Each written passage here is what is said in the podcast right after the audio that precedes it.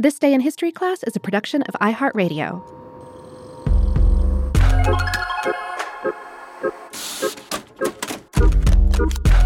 Hello, and welcome to This Day in History class, a show that serves up a thick slice of history seven days a week. I'm Gabe Luzier, and in this episode, we're looking at a story that reminds us not to take small luxuries for granted, even something as seemingly unremarkable as pre sliced bread.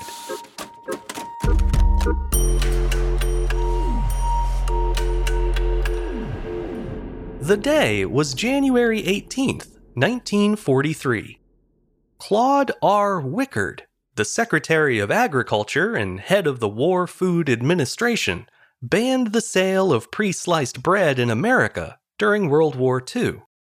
The official reason given for the ban was to conserve wax paper, since sliced bread loaves require thicker wax paper to preserve their freshness compared to unsliced loaves.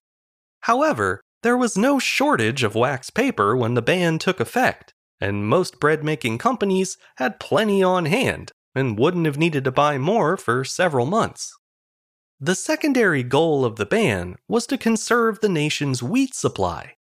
It's hard to imagine, but pre sliced bread was a relatively new product at the time.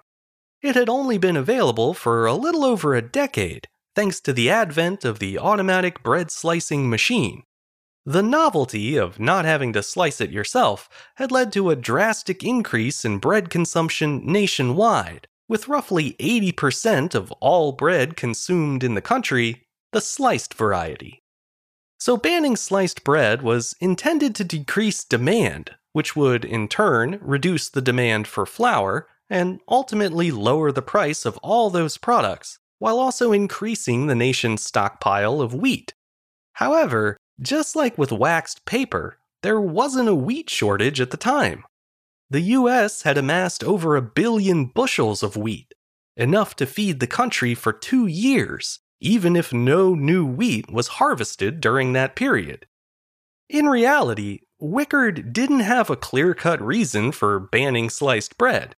He probably just wanted to save a little money in the national agricultural budget and figured that sliced bread was a luxury that most Americans wouldn't mind giving up, but he quickly found out just how wrong he was. The ban caught everyone off guard and sent thousands of families scrambling to hardware stores to buy bread knives, which promptly sold out. Hotels, restaurants, and railroad dining cars were given a 60 day grace period to prepare for the ban, but for local bakeries and markets, the shakeup happened overnight. One week into the ban, Sue Forrester of Fairfield, Connecticut, wrote a letter to the New York Times lamenting the state of affairs. She spoke for just about everyone when she wrote, quote, I should like to let you know how important sliced bread is to the morale and saneness of a household. My husband and four children are all in a rush before, during, and after breakfast. Without ready sliced bread, I must do the slicing for toast, two pieces for each one. That's 10. For their lunches, I must cut by hand at least 20 slices, for two sandwiches apiece. Afterward, I make my own toast. 22 slices of bread to be cut in a hurry. They look less appetizing than the baker's neat, even pieces. Haven't the bakers already their own bread slicing machines, and for thousands of loaves? It may sound like a frivolous complaint, but she actually had a point. It was a waste of time and effort to cut dozens of slices of bread every day for no good reason. And with steel in short supply during the war, a dependable bread knife was increasingly hard to find. You might imagine this was a somewhat toothless ban, officially on the books, but not really enforceable.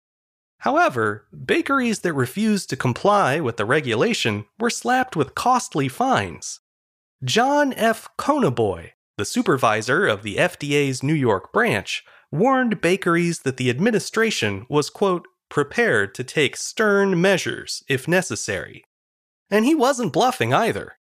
Emil Fink, a big time baker in New York City, was one of many hit with a $1,000 fine for continuing to sell sliced bread. The ban was so poorly conceived and so unpopular with the public that it was finally lifted on March 8, 1943, just three months after its introduction. In a statement issued by the War Production Board, Wickard confessed that, quote, our experience with the order leads us to believe that the savings are not as much as we expected. In other words, the whole ordeal had been for nothing.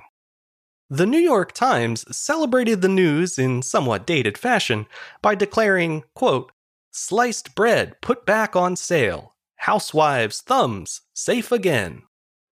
With sliced bread back on the market, it wasn't long before Americans started using it as a benchmark for all the small joys of life.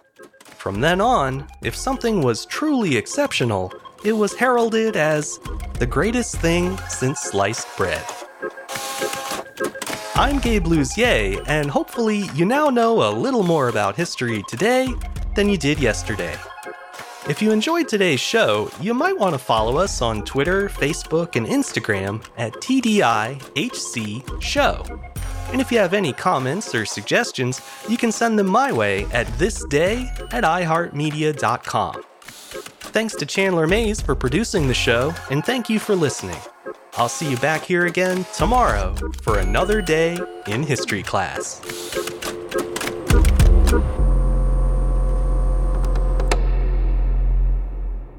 For more podcasts from iHeartRadio, visit the iHeartRadio app, Apple Podcasts, or wherever you listen to your favorite shows.